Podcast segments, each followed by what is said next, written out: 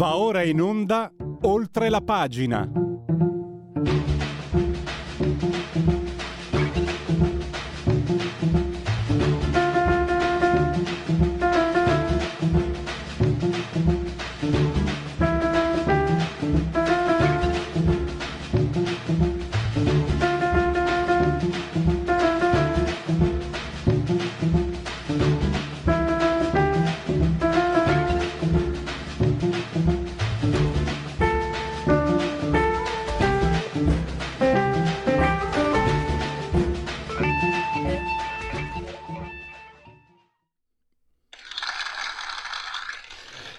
Applausi per la sigla, come sempre, questo è il... Uh, oltre la pagina. Stava per emergere dal passato, delle reminiscenze del passato. Oltre la pagina uh, Radio Libertà, tra un minuto il primo ospite, c'è una poria. Mi piace questo termine perché fa, fa, figo, fa colto. Perché parleremo due volte indirettamente di uh, Margaret Vestager no, è danese. Eh, lei è il, il numero due eh, della Commissione europea, vicepresidente, e la rivista Fortune l'ha situata al settimo posto tra le donne più importanti del pianeta. Allora, due cose. Allora, ne parleremo con Corrado Cone perché questa signora, in, durante un convegno, ehm, parlando della crisi del gas, no? Lo sappiamo tutti di cosa stiamo parlando lei ha detto, eh, ha detto, eh, fatemi, cioè è incredibile eh, perché sono rimasto anche un po'... Signori, dovete fare così. Controllate la doccia vostra e dei teenagers, intendesi figli, affinché non ci siano sprechi inutili di acqua calda. E dite, mentre chiudete il rubinetto, Putin, prenditi questo! Eh, questa è la classe dirigente che ci accompagnerà nelle sfide. Ma, ma io comincio a una certa età, arrangiatevi, vedo il dottor Federico Bozzari assiso saldamente sulla tolla di comando della regia tecnica, lui è giovane, lui ne ha pensa con chi avrei a che fare.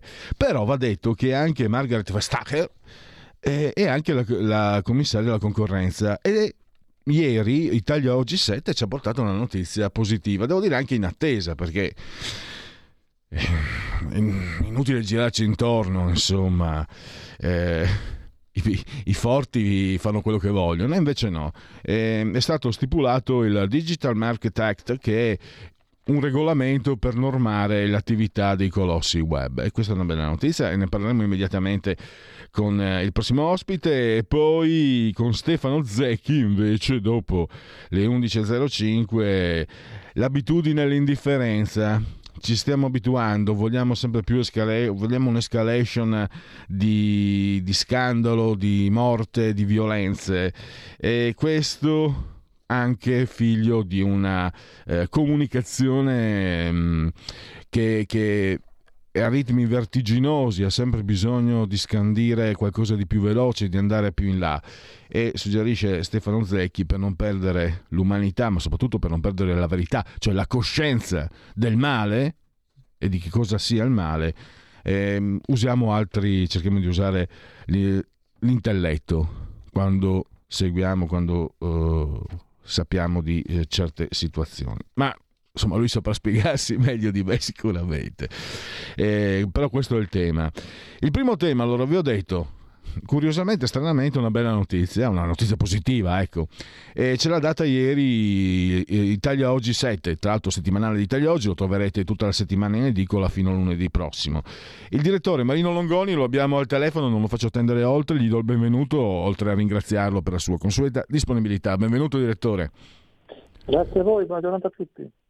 Allora, eh, ieri è spiegato molto bene, vi consiglio anche di, di, se non l'avete fatto lo trovate anche online eccetera perché sia il direttore Marino Longoni poi anche all'interno sono, è spiegato Matteo Rizzi ha spiegato molto bene eh, gli faccio anche i miei complimenti naturalmente per la chiarezza. Allora ti do la parola per spiegare questo da tanto tempo si attendeva il regolamento per i giganti del web. Per noi utenti rappresenta, eh, diciamo, ci saranno dei vantaggi se non sbaglio. Sì, ci saranno dei, dei, vantaggi. Diciamo che potrebbe essere l'inizio di una rivoluzione. Per ora diciamo, è un tentativo concreto della Commissione europea, de, dell'Europa nel suo complesso, per tagliare le unghie a questi giganti del web che ormai hanno delle capacità finanziarie e politiche spesso superiori agli stati sovrani e che naturalmente ne approfittano per farsi i loro interessi. Con questo Digital Market Act eh, invece si pongono dei limiti alla, alla, al loro agire eh, nell'ordine del eh, rispetto della concorrenza, o meglio, si vorrebbe concedere a tutte le aziende che lavorano nel digitale e a tutti gli utenti dei prodotti digitali eh, una trasparenza e una possibilità di concorrere con questi giganti che ormai sono imbattibili perché eh, pensiamo soltanto ai nomi di Amazon, Apple, eh, Google, eccetera, chi può competere con loro.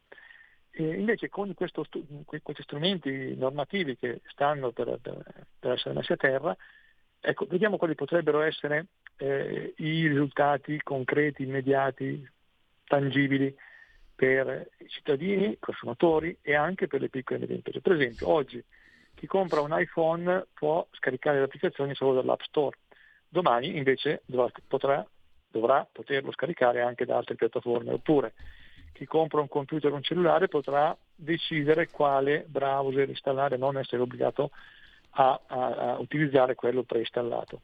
Oppure eh, eh le, le, le, applicazioni di messaggistica dovranno inter- essere interoperabili tra di loro, quindi io non devo essere costretto a usare WhatsApp oppure Instagram per comunicare con i miei amici che usano WhatsApp o Instagram, ma posso usare l'una per l'altra eh, oppure anche i sistemi di pagamento dovranno, non, non, dovranno avere vincoli e limiti rispetto agli strumenti sui quali vengono utilizzati. Eh, anche molte scorrettezze che al momento vengono attuate nei confronti delle piccole e medie imprese che commerciano sul web dovranno essere abbandonate. Facciamo un caso concreto, oggi Amazon per esempio vende un prodotto, facciamo il caso delle pentole, allora ha una sua linea di pentole e poi mette sul suo mercato anche le pentole di altri produttori. Ma cosa fa? Raccoglie i dati delle vendite di tutti i produttori per capire quali sono i trend di mercato e migliorare i propri prodotti, quelli taggati con il proprio marchio. In questo modo fa una concorrenza sleale rispetto a tutti gli altri. Oppure c'è il problema della pubblicità. Gli utenti che investono in pubblicità su Google non hanno a disposizione tutti gli strumenti che invece Google ha per capire quali sono gli effetti, l'efficacia concreta eh, della, della, pubblicità che ha pagato e che, e che Google dovrebbe aver fatto. Insomma, una maggior trasparenza nell'interesse di consumatori e PMI. Ora, andiamoci cauti perché sarà una battaglia faticosa, lunga, queste multinazionali hanno capacità di lobbying mm, mostruose e quindi possono mettere ostacoli al, al percorso di questo regolamento. Eh, però è anche vero che comunque effettivamente è un segnale positivo e poi è anche vero che se gli Stati Uniti finora hanno sempre protetto le loro multinazionali e sono sempre arrabbiati quando gli europei cercavano di mettere qualche eh, balzello, qualche, qualche, tassa, qualche limite, qualche vincolo, e però adesso anche, anche sull'altra sponda dell'Atlantico le cose sembra che stiano cambiando, nel senso appunto della, di una maggiore trasparenza e di una maggior correttezza eh, del, del, del, mercato, perché probabilmente forse anche lì si sono resi conto che il potere di queste, di queste è diventato eccessivo e rischia di oscurare o di mettere troppi vincoli anche ai poteri degli stati sovrani, alla, alla sovranità nazionale. Difatti, direttore, eh, riflettevo su questo. Eh, questo è un, è un risultato molto positivo. E sorprende almeno me che non sia stato accompagnato come dire, da una campagna stampa, no? siamo pieni di cancel culture, eccetera, eccetera, eccetera. E il fatto che i giganti del web non, uh, non paghino le tasse, sappiamo, insomma, eh, è stato detto anche sul tuo giornale, però i, diciamo chi di solito fa opinione o comunque i talk show televisivi eccetera non che abbiano battuto molto su, su questo e quindi no, stavo stavo sottolineando quello che hai detto, che il fatto che probabilmente si sono resi conto che erano molto pericolosi. E volevo chiederti, in, secondo te può essere un piccolo passo incoraggiante pensando anche al nostro rapporto con l'intelligenza artificiale, qui in questa oltre la pagina, questa, questa mm, trasmissione cerchiamo anche di seguire questi argomenti. Eh, il, questo controllo che, che c'è sempre più, sempre più assillante. Io ho raccontato questo aneddoto, ma è vero, parlavo adesso non voglio darmi un tono, ma io e la mia compagna tempo fa parlavamo di Dante, lei aveva il telefono, sì, non, diciamo, non era collegato, il giorno, lei ha un Android e io ho l'iPhone. Il giorno dopo le è arrivata la pubblicità della, di un'edizione speciale della, della, Divina Commedia di Dante. Siccome ho, le, ho, siccome ho letto che questo succede, cioè che, che ci sono delle... Allora, secon, secondo te questo è un primo passo per essere un po' più tutelati come cittadini o è meglio non farsi illusioni? Tu sei sempre molto attento, non prudente, molto attento, quindi mi interessa molto eh, capire cosa, cosa possiamo pensare dopo questo primo passo. Allora ti racconto un altro episodio che è successo a me stavo parlando in redazione con un mio collega eh, di un argomento, in questo argomento abbiamo citato una località eh, balneare di vacanza, Le Bahamas mi pare, comunque un posto del genere. Ma stavamo parlando di persona.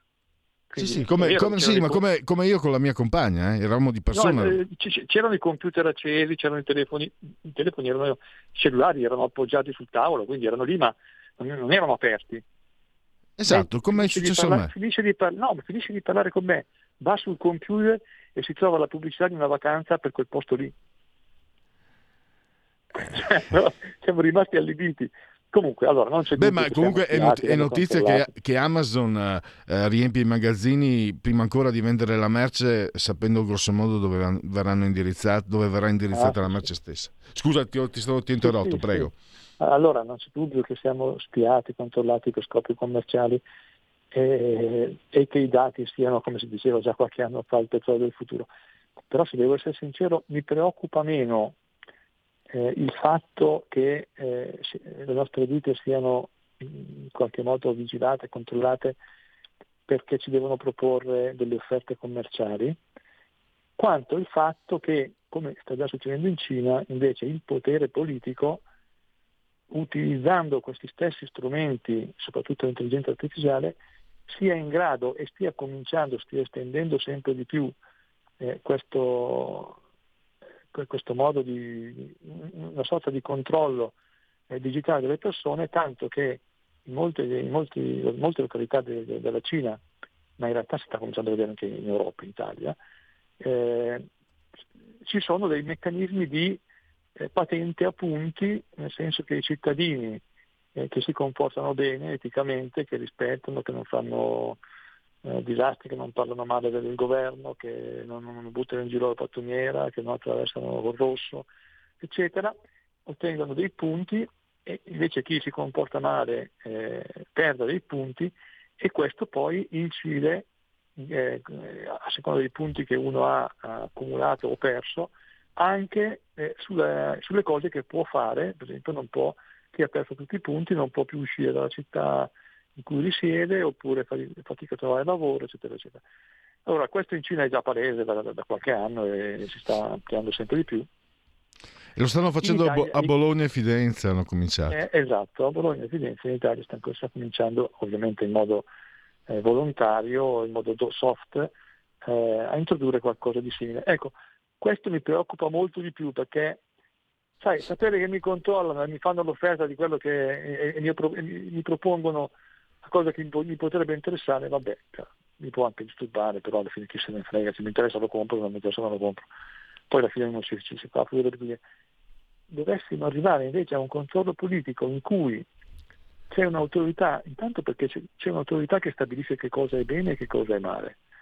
Poi eh, che, che, che eh, di conseguenza lo applica eh, e quindi limita alla fine la libertà degli individui, i quali sono obbligati in qualche modo a aderire a questa visione del mondo che è unica, che, alla, alla, quale alla fine non si può scappare, eh, ed è imposto dall'alto. Ecco, questa, questa cosa, se, se, l'intelligenza artificiale e il suo uso dovesse portare in questa direzione, che avrebbe sicuramente dei benefici indubbi dal punto di vista dell'efficienza, dal punto di vista della riduzione dei reati, di, da, da tanti punti di vista, no? perché a quel punto lì sarà difficile commettere certi reati eh, anche semplicemente inquinare, eh, rubare, truffare, eccetera, perché sei controllato in tutto. Eh, però dall'altro punto di vista ci toglierebbe la libertà. Ecco, questo qua mi, mi preoccupa un po' di più. E questo mh, mm, mi preoccupa eh, anche, mm, direttore, perché stavo pensando, eh, io ricordo che situazioni come, di questo genere sollevavano dibattito sull'etica, perché qui questo è un sistema che sta andando verso il, la proibizione dell'arbitrio, cioè io non posso sbagliare, non più, l'arbitrio è una scelta e una scelta prevede il rischio, il rischio dell'errore. E se me lo tolgono eh, comincia a essere... Perché pensavo anche, tempo fa, se non sbaglio ne parlò Italia Oggi la verità, un esponente del CNEL, credo, 3-4 anni fa, propose il vaccino contro coloro che erano contrari agli sbarchi dei clandestini voleva vaccinare, voleva vaccinare. E ma il bello è che, mh, se non sbaglio, il tuo giornale ha sottolineato, e la verità ovviamente è una posizione politica, quindi ancora più critico, gli altri non hanno detto nulla. Cioè, quello che dovrebbe essere anche bene o male uno scienziato costui, eh, chiedo scusa al termine scienziato, propone una bestialità assurda e viene, e viene accettata serenamente. E, così come cominciano, così come in Emilia, che è una, è una terra fantastica, eh, evoluta, di una civiltà meravigliosa, viva tutti gli emiliani, anche i romagnoli, e tranquillamente passa mh, persone elette dai cittadini eh, propongono cose di questo genere, ribaltando tra l'altro, no? rovesciando i termini. Sono gli amministratori che votano i cittadini. Alle prossime elezioni saranno sindaco e giunta a votare i cittadini e chi non sarà eletto dovrà cambiare città. Sto, esagerando, è chiaro che sto, insomma, sto un po'... Un bel paradosso. Eh, ma mi stupisce che non ci sia il dibattito, cioè eh, tu anche se, se, segui l'economia, comunque questo è un tema che con te abbiamo affrontato altre volte, posso dirlo, insomma, eh, questa radio, anche quando si chiamava Radio Padania, RPL, adesso Radio Libertà, cerca di parlarne, qualche, te, qualche testata, ma per il resto mh, non emerge più. Prima cioè, erano, erano, dibattiti di, eh, da prima serata, ecco, alla fine volevo arrivare. Sì, bisogna anche riconoscere che adesso l'attenzione è monopolizzata dalla guerra in Ucraina, le sue conseguenze, i suoi presupposti, eccetera, eh, da dove ci potrebbe portare, perché è, è, è, veramente gravissimo quello che sta succedendo, ma è anche una, una situazione che potrebbe comportare rischi ancora peggiori di quelli che stiamo vedendo adesso. Quindi è inevitabile che tutta l'attenzione sia concentrata in quel senso. Infatti se tu guardi il Corriere di oggi, più o meno le prime 10-12 pagine, forse anche di più, forse anche 14 o 16, sono dedicate a, all'Ucraina. E quindi è chiaro che tutto il resto diventa secondario.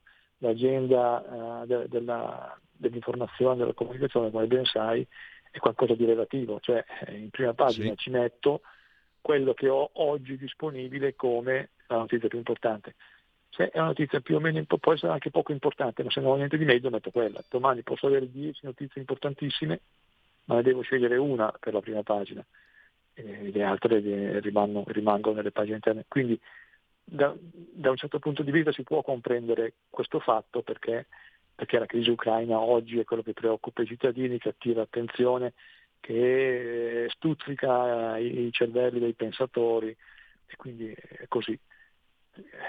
Poi dopo quando passerà questa cosa ci occuperemo anche di cose un po' più, un po più lontane al momento, certamente importantissime, certamente in grado di coinvolgere le nostre vite in modo diretto, però non così immediate come quello che sta succedendo lì.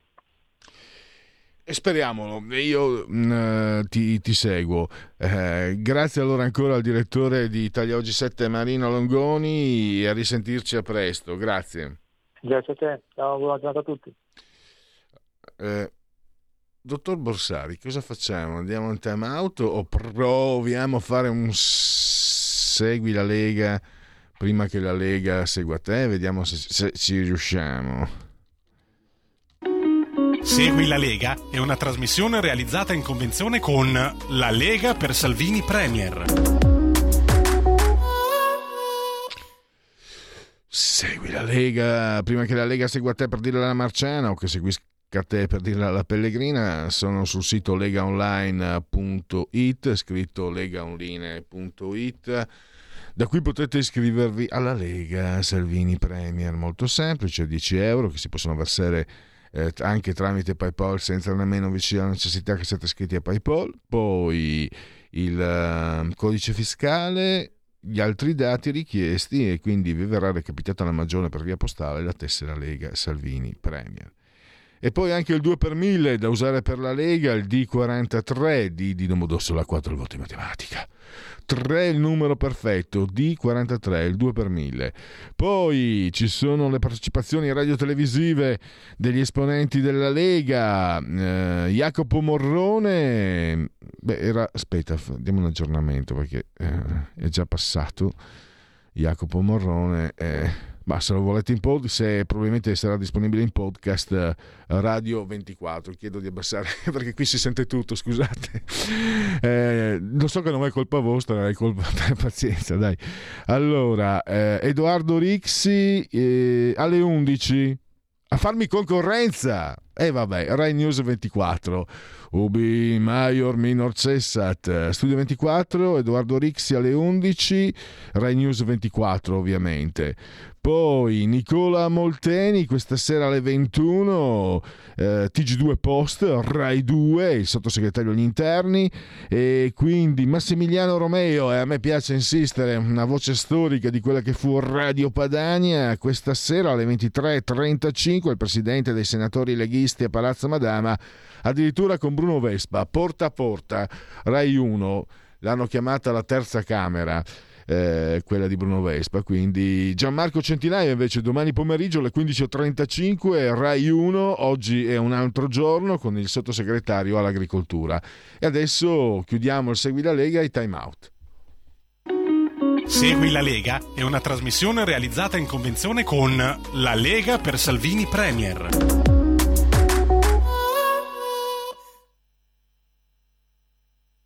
Un nuovo modo per sostenere la tua radio. Visita radiolibertà.net. Ti basta un clic e potrai versare il tuo contributo volontario direttamente online. Potrai donare con ogni tipo di carta di credito, anche prepagata. Ti aspettiamo online su radiolibertà.net. Sostieni la tua radio con il tuo contributo volontario. Radio Libertà. La tua radio. Diamo voce alla nostra gente. Un mondo oltre l'immaginazione. Un viaggio oltre ogni confine. Comincia l'avventura. Hai solo un'ora. Con Vincent. Movie Time. Ogni sabato dalle ore 16. La prossima volta che vai in vacanza, sia così gentile da farci sapere dove va.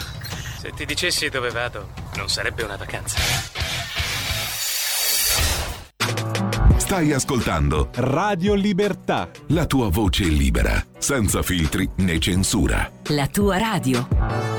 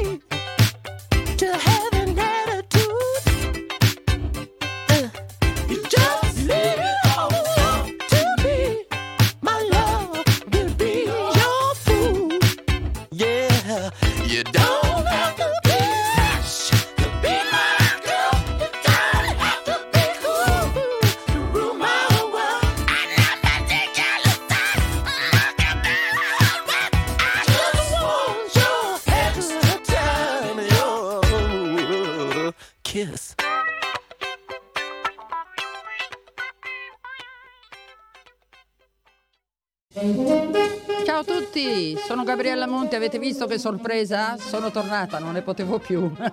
Adesso starò con voi tutte le domeniche dalle 15 alle 17. Vi aspetto in tantissimi e sono felicissima di essere tornata. Ciao a tutti e bacini, bacetti e baciotti. E vai, ciao, a presto. La tua radio vi aspetta, non mancate. Bacini, bacetti e baciotti.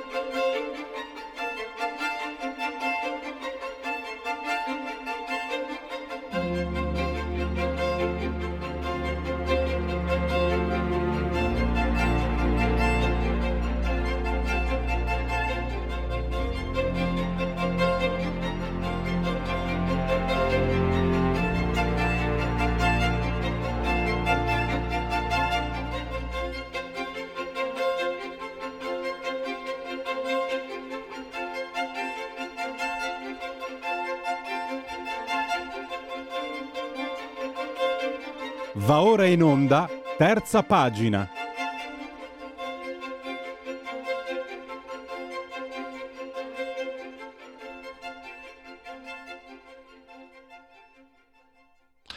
Eh, fatemi dare innanzitutto il benvenuto e un grande ringraziamento al professor eh, Stefano Zecchi che abbiamo in collegamento telefonico. Benvenuto professore, grazie ancora. Grazie, grazie a voi, buongiorno. Allora, io riprendo un articolo apparso sul giornale, firmato da lei.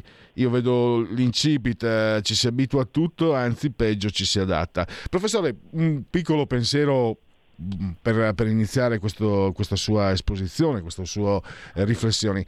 Io avevo pensato anche che tutto sommato l'abitudine sia anche una forma di autodifesa. E però lei ha osservato, invece leggendo il suo articolo, osservo, no, lei dice, ci si abitua anche alle cose piacevoli, che diventano consuetudine. Quindi è un, è un meccanismo innato nel, nell'essere umano, che diventa però molto pericoloso con, in tempi di una comunicazione a dir poco eh, tumultuosa e velocissima. Prego. Sì, eh, sì, perché non è del tutto sbagliato dire autodifesa, però sarebbe più corretto dire un abbassamento delle emozioni, un abbassamento delle tensioni che rappresentano il nostro desiderio di esprimersi, di fare. Ecco, quindi l'abitudine eh, appiattisce eh, non solo le cose appunto negative ma anche quelle positive e questo eh, porta per esempio nel caso della guerra in Ucraina di cui parlavo in questo articolo porta davvero a una eh, dimenticanza di quello che sono davvero le situazioni che si creano lì, quindi una specie di abitudine alla violenza, un'abitudine ad, ad ammettere la normalità della, della violenza della guerra. Eh, c'è una frase, un'altra frase, un'altra osservazione sua che merita riflessione, professore. Eh, lei scrive: eh, Se un mattacchione va in tv a sparare grosse sulla guerra, gli ascolti si alzano per il mattacchione, non per la guerra. E anche questa è, un altro, eh, è, un, è un'altra cosa che stiamo osservando, insomma, eh, come spettatori.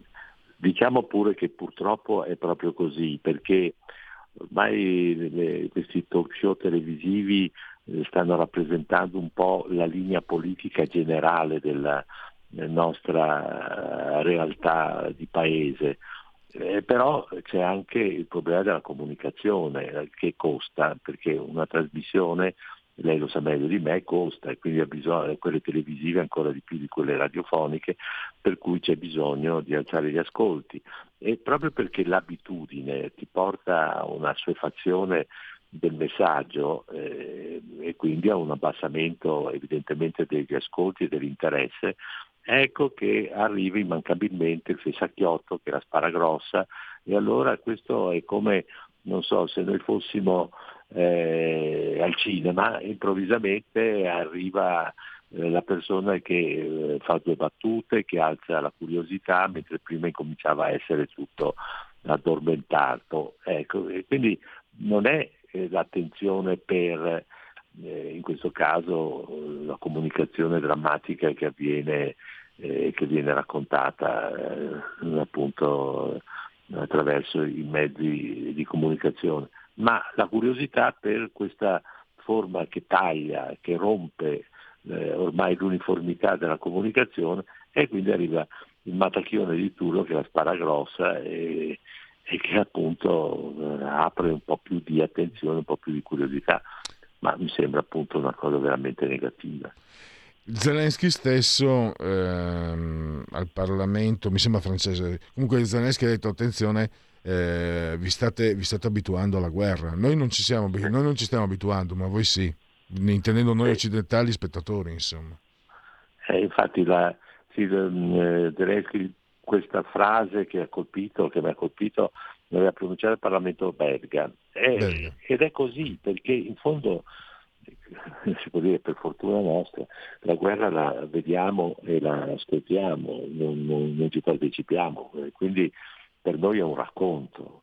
Eh, la nostra sensibilità poi la eh, mette in un determinato luogo del nostro animo e quindi eh, c'è chi la vive più intensamente, chi meno intensamente, comunque è sempre un dramma che ci viene raccontato, non eh, ci partecipiamo. E quindi l'abitudine è al racconto mentre lì eh, non c'è niente da raccontare nell'Ucraina, lì ci partono le bombe, i missili e quindi lì proprio non c'è niente da, assuefarsi drammaticamente. E quindi c'è questa paradossale discrasia tra eh, una guerra eh, combattuta e una guerra raccontata in cui noi, eh, questo adesso aprirebbe tutto un altro discorso, a questa guerra noi partecipiamo per procura, eh, potrebbe anche essere un po' vilmente perché noi diamo le armi, prendetele e combattete voi. Eh, la giustificazione è che una partecipazione aprirebbe un conflitto ancora più grande. Sì, eh, però insomma i casi, a mio parere, eh, questa è ovviamente la mia opinione, i casi sono due, o tu partecipi o tu non partecipi, dare le armi e consentire diciamo così, una guerra per procura non, è, non, non, ne vedo davvero il valore. Io sono del parere che quella è una battaglia per la civiltà, per la democrazia. Io trovo che sia stato veramente infame questo attacco proditorio. Ci potranno essere tutte le ragioni che vedo eh, questi storici, politologi, eh, del complesso, no? è tutto più complesso, sì ho capito, è tutto più complesso certamente perché la storia è complessa, eh, però lì i, i, missili cadono, le bombe cadono, la gente viene eh, giustiziata addirittura, non solo colpita casualmente, ma giustiziata eh, volontariamente. E allora eh, lì perché un paese, una società, mettiamo pure questa parola un po' onnicomprensiva, l'Occidente deve accettare queste cose. Pensa, pensa a casa nostra, noi le accetteremo, eh, paradossalmente, ma fino a un certo punto. In fondo l'Istria, la Dalmazia, Fiume, erano storicamente dagli, dagli, dagli antichi romani, ecco, poi veneziani, erano terre eh, romane, veneziane, italiane, eh, sono nostre, voglio dire, nel sentimento storico. Eh, vabbè, mica eh, arriviamo lì con i carri armati per riprenderci quelle terre lì, sono state perdute alla fine della seconda guerra mondiale e la gente che era lì è andata via perché era vittima di quasi un genocidio, si può dire, 350.000 persone se ne sono andate, molti sono state infoibate. Cioè bisogna anche capire che ci sono statuti internazionali che vanno rispettati e se non vanno rispettati, eh, come in questi casi, come si fa a difendere la democrazia, a difendere il rispetto delle istituzioni, il rispetto delle genti? Ecco, questo non, non ci dobbiamo abituare a queste sopraffazioni. Ecco, eh, ecco, questo anche mi sembra no? poi lo spunto eh, nel finale del suo articolo. No? Non, non, dobbiamo farci sopraffare dalla, dall'informazione rutilante, chiedo scusa per questo bruttissimo termine, ma non me ne sono venuti altri. E lei, tra l'altro, introduce questa sua riflessione facendo riferimento a un, a un romanzo celeberrimo, eh, Niente di nuovo sul fronte occidentale, che volevo ripartire anche da questo punto. Perché ha scelto proprio Remarque per, eh, come spunto per, per le sue riflessioni? Ma un grandissimo romanzo che parla appunto della guerra, prima guerra mondiale e di questi giovani che alla fine proprio della guerra vengono reclutati, questi ragazzi di 18-19 anni, e, e, vanno a combattere eh, senza forse ormai capire il perché, senza davvero ormai nessun motivo perché la guerra era perduta. E c'è la storia di questo ragazzo che appunto muore in una bella giornata di sole per niente, lì, morto. Ecco, e la storia, la grande storia, neppure si preoccupa di lui eh, perché è qualcosa che è appena appena rilevante, una piccola pedina nello scacchiere internazionale, niente di nuovo sul fronte occidentale, ma la vita di questo povero ragazzo è finita. Ecco, ci si abitua appunto a questa eh, situazione di eh, eh violenza diffusa come se non fosse niente, come se non significasse nulla. Eh, si perde l'individualità della tragedia, l'individualità del dolore personale, perché si guarda lo scenario internazionale, il grande scacchiere su cui i potenti muovono le pedine eh, della guerra, delle persone, dei militari, di tutto. Però il singolo, la persona, il povero ragazzo che viene eh, ammazzato eh, e cade qualche ora prima forse della fine della guerra, eh, non significa niente, ci si abitua naturalmente anche a questa violenza insensata. Mi pareva che fosse, quel romanzo è mm. molto bello, mi pareva che fosse una specie di eh, memoria da poter portare per ricordare appunto che cosa significa la guerra per le singole persone che poi ci perdono la vita e che in fondo per noi che osserviamo, che guardiamo i grandi scenari, non ci dicono niente, nulla di nuovo. Ecco professore, mm, stiamo andando verso la conclusione. Eh, una, un'altra riflessione. Allora, noi siamo una radio piccola, sicuramente con pochi soldi, siamo diventati radiovisione e adesso le spiego perché glielo segnalo sul canale della Smart Television, ci potete vedere anche sul canale 252. Siamo, siamo, una radio piccola che riesce a offrire eh, un servizio ai propri ascoltatori grazie anche alla generosità di ospiti come Stefano Zecchi che eh, non chiedono il gettone presenza e questo io sono sempre grato ai nostri ospiti perché mettono il loro tempo a disposizione vostra, non certo mia, vostra, sarei indegno, ma vostra di voi ascoltatori, quindi eh, anche per questo ne approfitto, eh, diciamo è un grazie forfettario professore perché noi appunto non siamo, non siamo in grado. E, allora io mando delle immagini in uh, loop no? che girano eh. e quando, comincia, quando, ho cominciato il conflitto ero rimasto, devo dire, c'è uh, l'immagine di un, di un, appartamento bombardato, c'è questo mm, il condizionatore che spunta, che dà l'idea della vita quotidiana devastata. Ecco. Professore, io ecco, per questo le chiedo anche di entrare nel, in quello che lei scrive, la civile intelligenza del pensiero, perché mi accorgo e non vorrei, ma mi accorgo che non mi colpisce più come un mese fa. Non sono più colpito, non sono più la parola eh, sconvolta, certo. esagerata, perché per carità non tocca a me, però tutti i medesimi, vedi, caspita, succedesse a me, è terribile, è incredibile. Poi dopo un mese non, no, basta, non, sì, sì. Eh, ma io non mi sento così arido, tra l'altro voglio sì, siamo, dire. Eh, siamo in qualche modo complici di questa situazione che porta alla assuefazione, alla mancanza di attenzione. Quindi è certo che non è la comunicazione, era quello che io sottolineavo, ma un po' l'intelligenza del pensiero, di rimettere in discussione sempre di nuovo eh, le immagini che noi vediamo. Vede, io ho incominciato a scrivere perché Indro Montanelli mi aveva eh, dire, coinvolto in questo suo grande progetto, eccetera. E io no, credo di essere ormai una delle firme più diciamo pure vecchie del, del giornale, ma avevo imparato da lui ascoltandolo che eh, il vero cronista è quello che eh, racconta ciò che vede. E anche oggi mi accorgo di queste polemiche che ci sono sul fatto che tutto quello che si vede sono messe in scena, queste banalità. Ecco, se, bisognerebbe capire che eh, il vero cronista ti racconta quello che vede. Allora, se il vero cronista racconta quello che vede, deve essere anche capace di eh, darti ogni volta quelle suggestioni, stimolazioni e quei drammi che ti aiutano, aiutano noi a mettere in movimento il nostro sentimento, la nostra intelligenza che è cuore e ragione insieme e quindi non dimenticare, non abituarsi.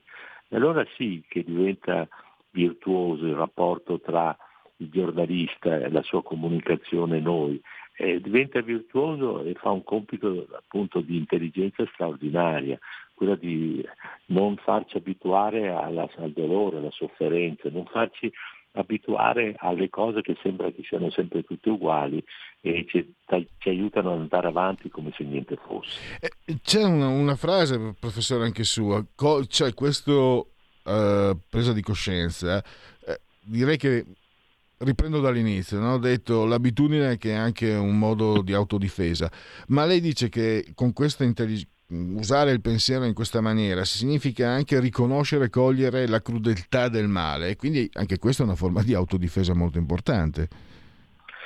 Sì, eh, la, la, se l'autodifesa è la conoscenza. Sì, sì, sì, sì. Dai, certo. riconoscere, credo che riconoscere il male, discernere il male, capire la gravità di eventi come quelli che fino, fino in fondo, nella loro completezza, nella loro interezza, eventi come quelli della, dell'Ucraina, poi per carità ci sarà quello che dice no, ma succede anche di beh, non deve succedere da nessuna parte, intanto parliamo di questo e io di questo ti dico che certo. in... Ecco, credo che questo si, si impari, eh, ci insegni eh, perché se riconosci il male, secondo me hai uno strumento in più per difenderti. Quindi quello che dice lei mi sembra sia molto utile, molto importante.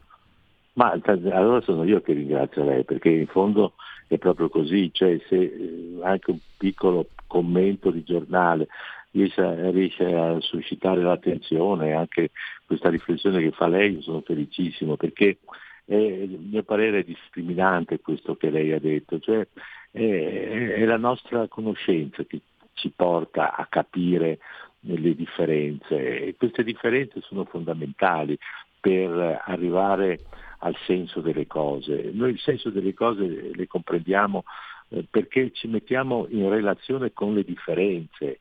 E se noi appiattiamo tutto, eh beh, allora non si riesce più a cogliere niente, nessuna sfumatura, nessun senso, tutto è opaco, eh, n- nulla diventa emergente e quindi importante per, per, per noi stessi. Allora, il discorso giustamente che lei fa può anche essere questo, attenzione, noi sì stiamo eh, ascoltando un racconto sulla guerra e siamo come dire passivi, ma possiamo fare uno scatto in avanti e essere nel, dal punto di vista della conoscenza dei fenomeni attivi, attivissimi e comprendere appunto qual è la crudeltà del male e non diciamo, accettarla con indifferenza. Ecco, allora questo sì che diventa attraverso il racconto di un bravo giornalista, di un bravo comunicatore, una funzione determinante, mi fa capire e nel momento in cui capisco io cerco di non eliminare la cosa, ma metterla dentro alla mia eh, ragione, al mio cuore e non rimanere indifferente. E mm, abbiamo mm, concluso. Io ringrazio davvero ancora il professor Stefano Zecchi. Grazie davvero, a risentirci a presto, professore. Grazie a voi, buon lavoro, arrivederci. arrivederci. Eh, solo qualche minuto, vediamo Federico, forse eh, avevo anche un paio di sondaggi da leggere, eh, uno solo. Dunque, eh, due anni di sfida al Covid nell'indagine dell'Istituto Demopolis. È un sondaggio mh, mm, commissionato da 8,5 e acquistato dalla 7. Eh, dunque, il, pensando alla pandemia, allora lei ritiene che il peggio sia passato il 33%. La situazione è meno preoccupante, ma è meglio restare prudenti, il 58%, siamo ancora in emergenza il 9% non sa il 3%. Con la fine dello stato d'emergenza saranno eliminate molte restrizioni per il Covid. In merito all'obbligo della mascherina al chiuso, lei ritiene che è giusto eliminare a fine aprile l'obbligo della mascherina anche nei luoghi al chiuso, lo pensa il 30%. E ancora presto, per prudenza, la mascherina andrebbe mantenuta fino a una maggiore riduzione dei contagi e nei luoghi eh, al chiuso, scuole, trasporti, supermercati, 63% quindi eh, indugia sulla prudenza.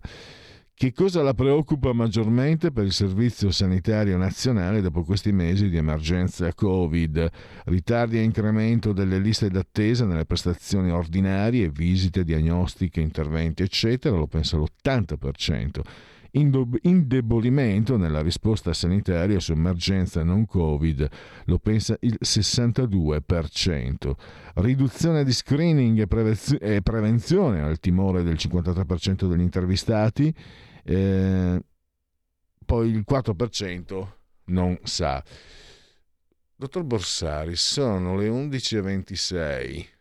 Cosa, diamo gli aggiornamenti tra linee aperte, sapete diciamo che con questa struttura di oltre la pagina eh, i tempi sono molto compressi e contingentati. Chiedo scusa perché è la seconda volta oggi che uso il termine valente sgradevole. Contingentati non si può sentire. Eh, però è, è, di fatto che quindi mh, mm, siete abituati a intervenire. Non è che è tempo di leggere i WhatsApp, quindi mandateli pure per carità, ma io poi alle 12 devo lasciare posto a chi segue, quindi non è che la possibilità di leggerli personalmente. Eh, quando si presta dello, del tempo, dello spazio come adesso, magari possiamo cercare di approfittarne. Però se non ci sono telefonate, vediamo se c'è solo un'apertura, l'apertura dell'ANSA, von der Leyen e Borrell in settimana a Kiev, Zelensky incerto un incontro con Putin, la guerra in Ucraina. C'è una telefonata, pronto? Pronto? Sì, buongiorno. Buongiorno. Ascolta, volevo un'informazione per cortesia. Allora, siccome io mi sto facendo socio, io ho sempre dato il mio contributo a, all'allora Radio Padania e adesso mi sto facendo socio tramite mail alla nuova Radio per la Libertà. Volevo questa informazione.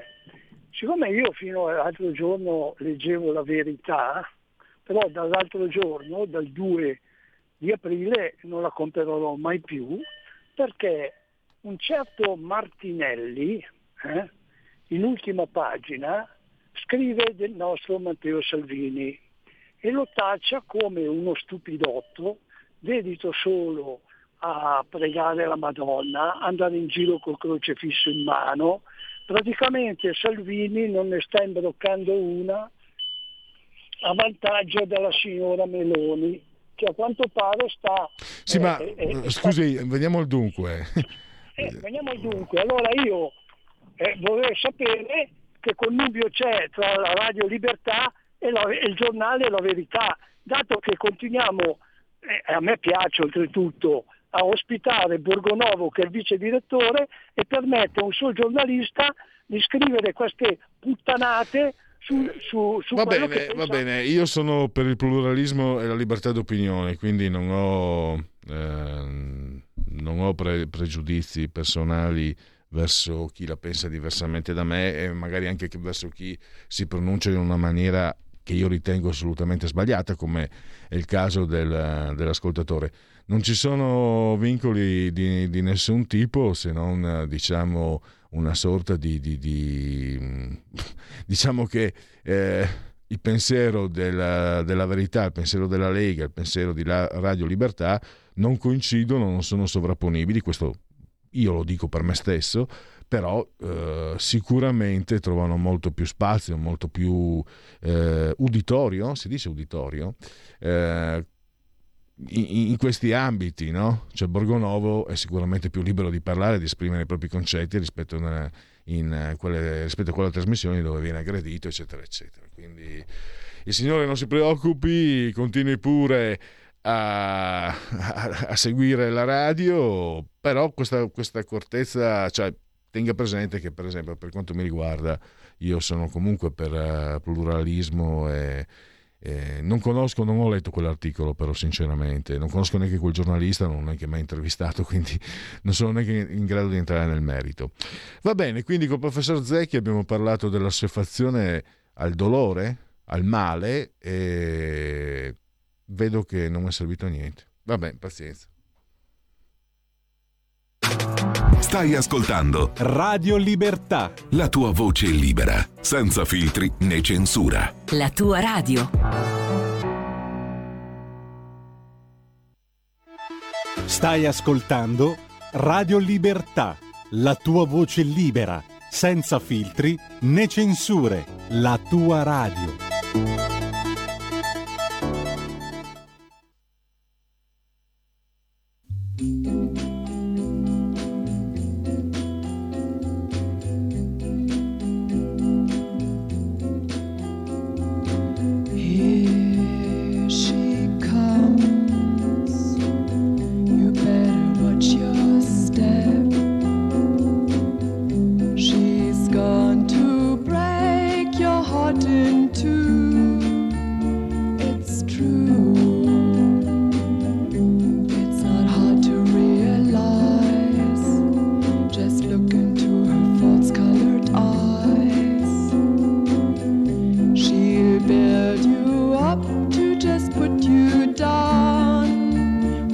Cause everybody knows the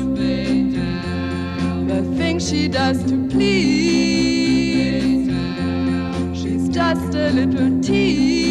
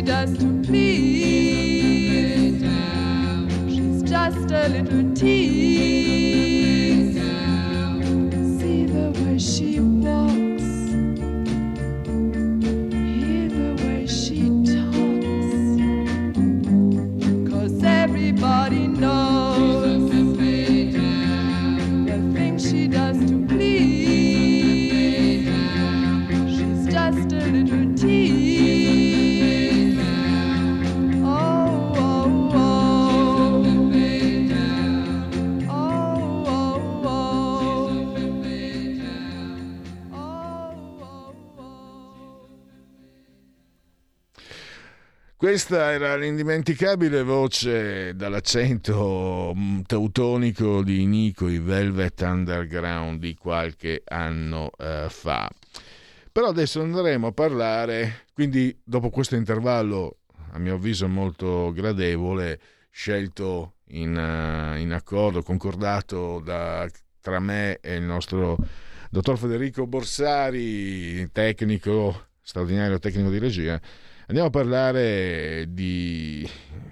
Prima abbiamo parlato col professor Zecchi della sua fazione al male ed è incredibile come di fronte a quello che stiamo vedendo in Ucraina ci siano esponenti della classe dirigente che si esprimono come poi, si esprimono come poi ha, rivelato ieri il professor Corrado, il dottor Corrado Cone su Libero e adesso ne parliamo subito con lui. Stiamo parlando tra l'altro di, della vicepresidente del, um, della vicepresidente della, della, Commissione europea eh, e di colei che Fortune ha messo posto al settimo posto con, tra le donne più, influ- più, influenti del pianeta. Allora, innanzitutto fatemi salutare e ringraziare il dottor Corrado Cone, saggista e scrive su Libero, e quindi benvenuto e grazie per la sua disponibilità, dottor Ocone. Grazie a voi. Allora, eh, andiamo un po' a riprendere queste dichiarazioni che destano, che fanno impressione, no? Margaret Vestager. Eh, tra l'altro, pensi, dottor Ocone, che eh, un'ora fa con uh, un collega Marino Longoni di Italia Oggi 7 abbiamo parlato di, una decisione per una volta positiva della Commissione europea nella quale la Vestager tutto sommato ha un ruolo positivo, cioè la, la, nuova legge per gestire i giganti del web, il Digital Markets Act, che limita un po', lima le unghie, quindi è una cosa positiva. E sinceramente però io non so quant, cosa aspettarmi da quella legge quando eh, chi l'ha portata avanti, tra coloro che l'hanno portata avanti, troviamo una persona che di fronte alla guerra suggerisce di farsi meno docce, di controllare i rubinetti e poi quando chiudiamo il rubinetto medesimo dobbiamo anche dire Putin, prenditi questo. Siamo tra il puerile. Lei lo dice bene, adesso mi taccio perché deve parlare, eh, perché lei che è naturalmente è invitato. C'è una riflessione importantissima, fondamentale. Io quasi quasi partirei da quella che è la conclusione del suo articolo. Queste sono le classi dirigenti che stanno guidando l'Occidente sì. in uno dei momenti più complicati, non voglio dire drammatici, complicati dal punto di vista politico, dal punto di vista economico, non sia mai anche dal punto di vista militare. Prego, sì, ma infatti questo volevo dire, eh, mi ha preceduto, insomma, eh, il discorso io mh, l'ho buttato sull'ironico perché sinceramente di fronte a delle affermazioni così surreali nel loro semplicismo e nel loro appunto tono e linguaggio, e mi sembrava che eh, la modalità dell'ironia eh, avrebbe avrebbe insomma, funzionato di più, però eh, come sempre accade dietro l'ironia c'è sempre qualcosa di più sostanziale e importante che io mh, ho definito come il problema delle nostre classi dirigenti, perché quando noi eh, diciamo siamo tutti scontenti dell'Unione Europea, eh, in qualche modo chi, sia chi vorrebbe, la vorrebbe meno invasiva, sia chi eh, sogna un'Unione Europea ancora più federalista, ancora più accentrata, eccetera. Siamo tutti scondati dell'Unione Europea, ma mh, sostanzialmente eh, non diciamo il corollario di questa eh, affermazione, siamo soprattutto mh, scontenti delle classi dirigenti europee. le classi dirigenti europee eh, che ehm, insomma eh, se, ehm, sembrano appunto non cogliere da una parte la realtà reale, mi si scusi il bisticcio di parole, ehm, eh, cioè quindi la concretezza delle cose, e dall'altra eh, sembrano e quindi si perdono dietro progetti costruttivistici, dietro sogni palingenetici che poi eh, puntualmente la realtà è sconfessa e sia eh, diciamo ehm, eh, quindi eh, e, soprattutto di, ehm, non sono eh, in grado di, eh, di, delineare una strategia credibile. Ecco, insomma il problema dell'Unione Europea è anche un po' questo problema. E, in effetti eh, questo, questo, problema si, ehm, si è verificato eh, sia, diciamo, le emergenze in qualche modo lo metto, mettono alla prova l'Unione Europea, una sorta di stress test, come posso dire. Eh, sulla pandemia eh, l'Unione Europea, eh, dopo titubanze molto preoccupanti all'inizio, alla fine eh, in qualche modo ha un po' messo in discussione alcuni suoi parametri assunti come dogmi di fede, tipo quello, eh, come posso dire, del, dell'austerità, del, del, controllo del bilancio senza se e senza ma, e, ma sulla guerra sulla guerra sostanzialmente secondo me eh, quel poco di buono che sta facendo l'Unione Europea lo sta facendo perché si è in qualche modo eh, aggregata a, agli Stati Uniti. Eh, mentre questo non è, non è, qualcosa di pacifico, non è qualcosa di pacifico perché a me sembra, poi questo l'avevo detto in un articolo precedente sul libro, che l'Unione Europea eh, è andata costruendosi in questi anni anche con eh, una sottile vela di anti-americanismo, cioè come eh, cioè le classi dirigenti europee in qualche modo volevano svincolarsi dalla, eh, dall'America, quindi rompere in qualche modo l'alleanza eh, atlantica. Certo questo, um, questo diciamo, era un, un uh, movimento uguale e contrario a quello dell'America che per motivi soprattutto di opinione pubblica interna ha teso in questi anni a una sorta di isolazionismo. Però eh, è, come al solito l'Unione Europea nel volersi sganciare dall'America è stata eh, velleitaria, è stata velleitaria perché non, eh, non, si può fare un discorso se si ha una struttura eh, politica eh, insomma, tutta, um, con di sette stati che non si mettono d'accordo, quindi manca un minimo di co- coesione sovranazionale.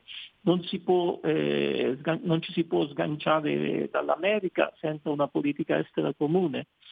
Eh, non ci si può sganciare eh, l'America sulla base di ideali come eh, il disarmo, il pacifismo, il soft power, eccetera, non ci si può sganciare dall'America e poi legarsi mani e piedi eh, a un solo fornitore come nel caso della Russia. Eh, allora sembra, sembra, quasi che eh, l'Unione Europea, come posso dire, voglia la moglie eh, ubriaca e più della botte piena, cioè eh, vorrebbe vivere, continuare a vivere nel benessere in cui dove tutto sommato ha vissuto in questi anni senza però pagare pegno, senza però rendersi conto che, eh, che il benessere costa sacrifici e che eh, noi ce lo siamo potuti permettere eh, soprattutto perché in qualche modo per motivi geostrategici, perché ovviamente nessuno fa nulla per nulla, l'America eh, ci ha protetto, eh, ci ha protetto in questi anni. Quindi sostanzialmente eh, noi eh, quando poi eh, ci siamo riempiti eh, di questi discorsi, di questa eh, ideologia europeista acritica eh, e sostanzialmente anti-americana, poi tutto questo ovviamente si è accentuato con, con Trump, visto che l'attuale classe dirigente europea eh, nasce da un accordo eh, fra, eh, è molto sbilanciato a sinistra perché nasce dall'accordo fra la sinistra e il Partito Popolare, eh, abbastanza diciamo, spurio perché storicamente sono stati sempre due partiti alternativi, quindi eh, la guerra tutte queste velleità, perché di velleità si tratta, le ha messe a nudo. E qui viene anche fuori un po' ehm, eh, diciamo questa classe dirigente, una classe dirigente che, non, ehm, che è appunto lo specchio fedele, come posso dire, eh, di un... Eh, sì, eh, dottor Cone, anche tra l'altro mi sono dimenticato, cioè, questo la signora l'ha detto durante un convegno pubblicamente questa frase sì, pu- sì, puerile. Sì, cioè, eh, tanto, questa frase organizzata da politico che, eh, come posso dire, un po' l'olgano di questo europeismo eh. acritico. Cioè, l'avesse e... detto, è una frase molto salottiera, fosse stata pronunciata all'interno di un salotto, vabbè. E poi comunque a me hanno insegnato eh, Poi non mi sembrava nemmeno che lei mh, avesse un minimo di ironia nel dirla, cioè era proprio convinta. Ma poi e sarebbe, diciamo, scusi, sarebbe sbagliato, frase... professore, sarebbe sbagliato, dottore, sarebbe sbagliato perché comunque a me hanno insegnato questo: in politica non si personalizza mai. Mai, mai, è la cosa più sbagliata che si possa fare. E, e, e questa frase mi sembra invece vada nella direzione opposta. Prego. Cioè, cioè, cioè, diciamo, ci sono tanti errori in questa frase. Beh, c'è l'errore che non si può tagliare la complessità eh, eh, appunto eh, personalizzando, c'è l'errore soprattutto eh, di pensare che il problema energetico eh, sia causato dal consumo privato. Eh, cioè il consumo privato incide per una percentuale irrisoria sui consumi di energia, cioè anche se noi eh, risparmiassimo completamente da questo punto di vista saremmo comunque molto dipendenti perché sono i trasporti, sono le aziende che...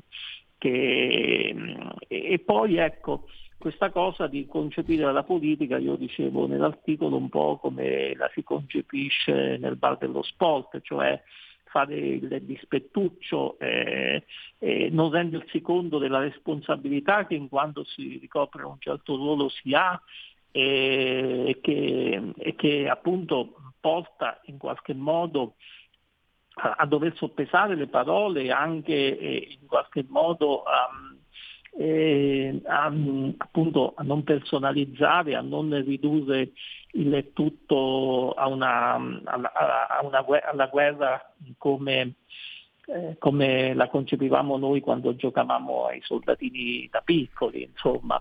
Eh, la, la, guerra è qualcosa di molto più serio, è qualcosa di molto più serio che appunto mh, eh, bisognerebbe di una politica più seria. Quindi noi sostanzialmente ci troviamo in un mondo in movimento eh, dove tutti gli equilibri geostrategici e geopolitici di un tempo si sono persi, mh, eh, sia perché eh, diciamo, non c'è più, eh, è ritornata una sorta di guerra fredda in Europa, ma anche e soprattutto per l'emergere di paesi, di un forte fronte di paesi, mh, tra virgolette, non allineati o di paesi eh, non democratici che comunque hanno un peso che un tempo non avevano. Il mondo da questo punto di vista non è più europeo, eh, non è più nemmeno occidentale o, o quantomeno il processo di occidentalizzazione ha raggiunto sicuramente anche questi paesi, però eh, questi paesi hanno preso solo la parte, come posso dire, tecnocratica dell'occidentalizzazione, hanno preso la parte valoriale, cioè non credono nella società libera sostanzialmente. Quindi noi ci troviamo in una situazione geopoliticamente molto complicata. Continuiamo a cullarci sull'idea che d'altronde è vera, però appunto eh, sorge la domanda fino a quando eh, che siamo il mercato mondiale più grande, che quindi tutti in qualche modo devono dipendere da noi, però eh, sostanzialmente noi ci troviamo di fronte a un mondo che non è più eh, semplice come un tempo e che e noi quindi, quindi eh, invece è come se non ce ne rendessimo conto che appunto è a rischio il nostro stesso benessere, sono a rischio le nostre libertà, non solo per l'attacco ovviamente di Putin, ma anche eh, perché nel mondo islamico, né, nel mondo cinese, insomma, eh, credono nei nostri valori. Quindi quindi ci vorrebbe eh, grande realismo politico da una parte, grande serietà e maturità da parte delle classi dirigenti dall'altro. Quindi eh, noi ci troviamo ad affrontare una crisi epocale eh, con questa classi dirigente. Insomma, questa è veramente la cosa che più impressiona di tutta la vicenda, almeno a mio modo di vedere. E, questo mm, però eh, è una riflessione mi viene chissà abrupto, subitanea. E... Qual è il peggio che possiamo toccare con questa classe dirigente? Quali disastri? Cioè, eh, per esempio, abbiamo già visto uh, questa approssimazione nel dipendere completamente dal gas russo sta creando problemi. Quanto, quanto sono immaginabili i danni che fanno questi leader. Ripeto, questa tra l'altro, questa signora è considerata tra le, la settima donna più, più potente del mondo, del pianeta.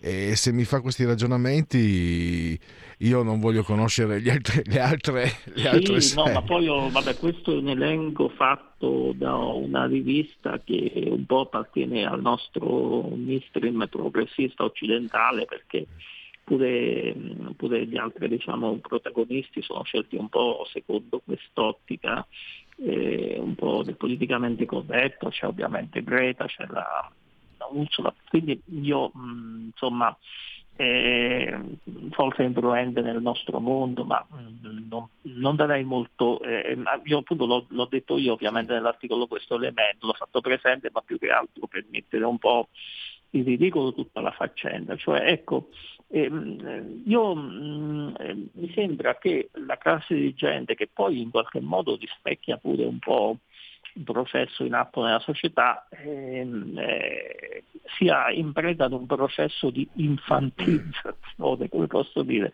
Prima, eh, prima ricordavo la guerra eh, a cui giocavamo da piccoli con i soldati burattini.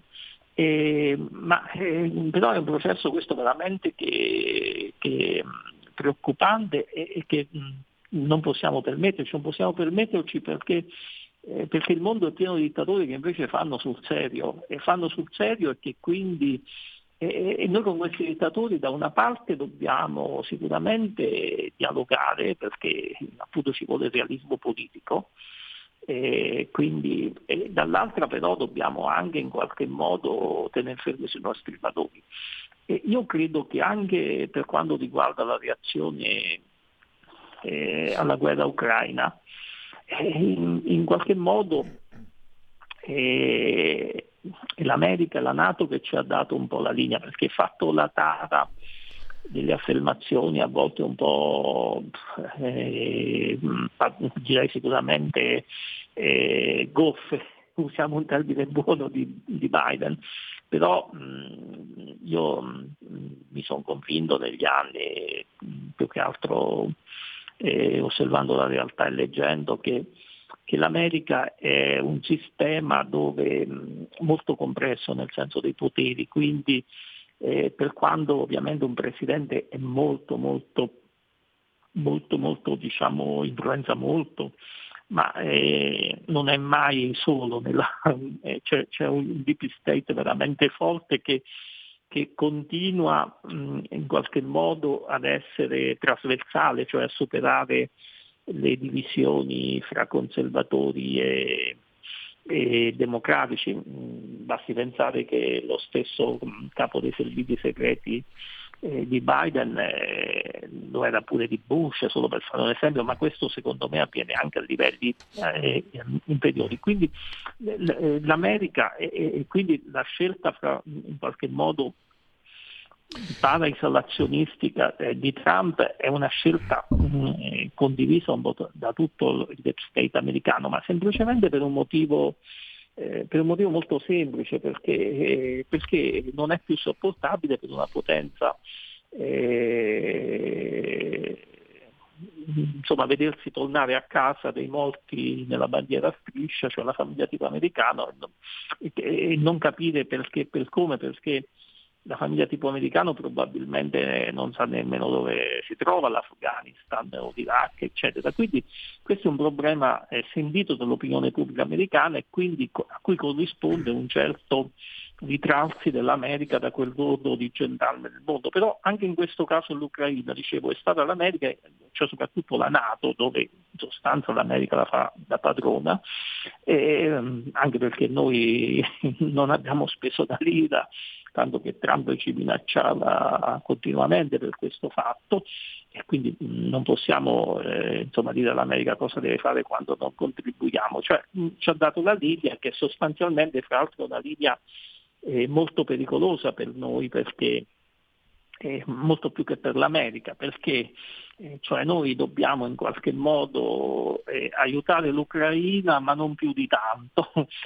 cioè, quindi, eh, perché se l'aiutiamo troppo il rischio è di una guerra nucleare, quindi la situazione come può capire è pericolosa e sull'orlo sempre eh, che, che, fare, che fare insomma, eh, sicuramente eh, non aiutare più l'Ucraina, eh, insomma noi sconfesseremo noi stessi, sconfesseremo le nostre idee, sconfesseremo, come posso dire, eh, daremo un ulteriore esempio del fatto che con la forza si vince, ne abbiamo dati già tanti, in verità che siamo imbelli, tutto quello che dice Putin in qualche modo è anche vero, cioè che eh, siamo decadenti, imbelli, eccetera.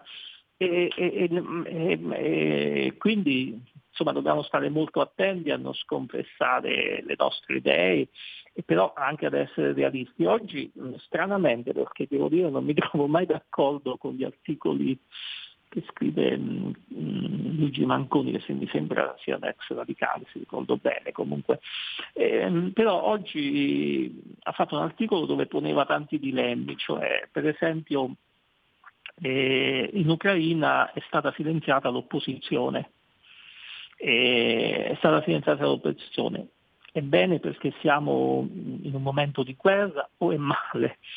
Perché, eh, o noi dovremmo farlo presente. Quindi sono tutti dilemmi non facilmente risolvibili, cioè, ecco, eh, ehm, eh, non perché eh, cioè, eh, in guerra questi dilemmi eh, quando ci troviamo di fronte a una emergenza o una para-emergenza come secondo me è stata quale quella del Covid, eh, si sono opposti, ma ora con la guerra che è un'emergenza vera, reale, si pongono in maniera forte, quindi, eh, quindi noi non possiamo sconfessare noi stessi, dobbiamo far presente ciò che non ci piace, dobbiamo eh, accentuare il dibattito interno, prendere le posizioni anche di chi come Freccero o Orsini dicono delle cose insomma, un po' bizzarre, eccetera, però nello stesso tempo dobbiamo essere eh, anche realisti.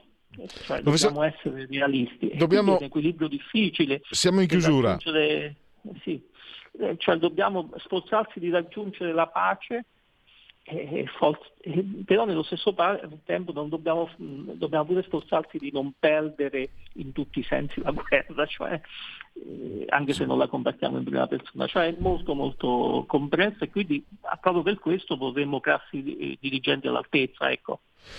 Purtroppo che non ci sono, mi sembra. Intanto io ringrazio ancora il dottor Corrado Acone, potete leggere anche i suoi articoli su Libero. Grazie ancora, a risentirci presto. A presto, grazie, buongiorno. Siamo al commiato, siamo ai saluti, naturalmente un ringraziamento al grande dottor Borsari, Federico DJ, saldamente assiso sul trono di comando di regia tecnica. Pensa, siamo stati sospesi 147 metri sopra il livello del mare, le temperature a 25 gradi centigradi sopra lo zero quella interna, 11 invece, 12 quella esterna, umidità 54%, 1013 eh, millibar la pressione. Io abbraccio come sempre forte forte forte sono Coltiglia, Carmela e Angela 252 il canale televisivo del quale seguirci se siete con la Smart Television potete anche vederci e poi Alexa, accendi eh, Radio Libertà, passa per ve ne saremo riconoscenti, smartphone, iPhone, uh, DAB, insomma non dite che non ve l'abbiamo detto, c'è anche sta tornando il servizio Facebook, uh, torneremo anche su YouTube e, e, comunque c'è il sito.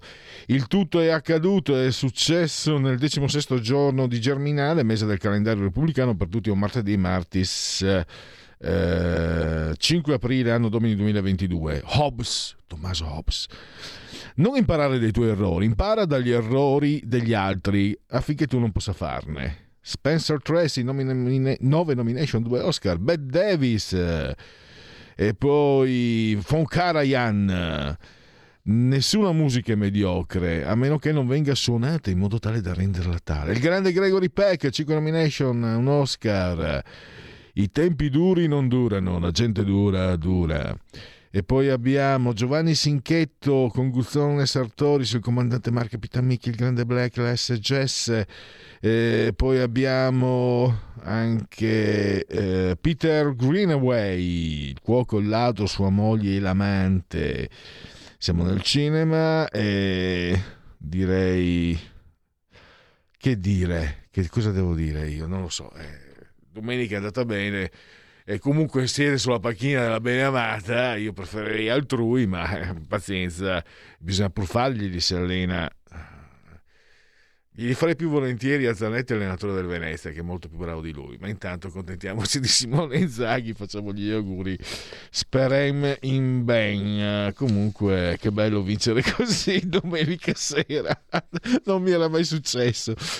Eh, ah, mi stavo dimenticando, c'è anche, eh, porterò il disco dei Wall of Voodoo, eh, Federico, perché oggi è il genetriaco di Stan Ridgway, leader dei Wall of Voodoo, band degli anni 80, fine 70, primi 80.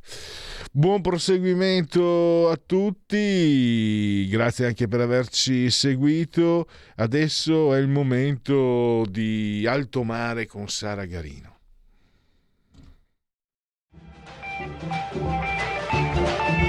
Avete ascoltato oltre la pagina.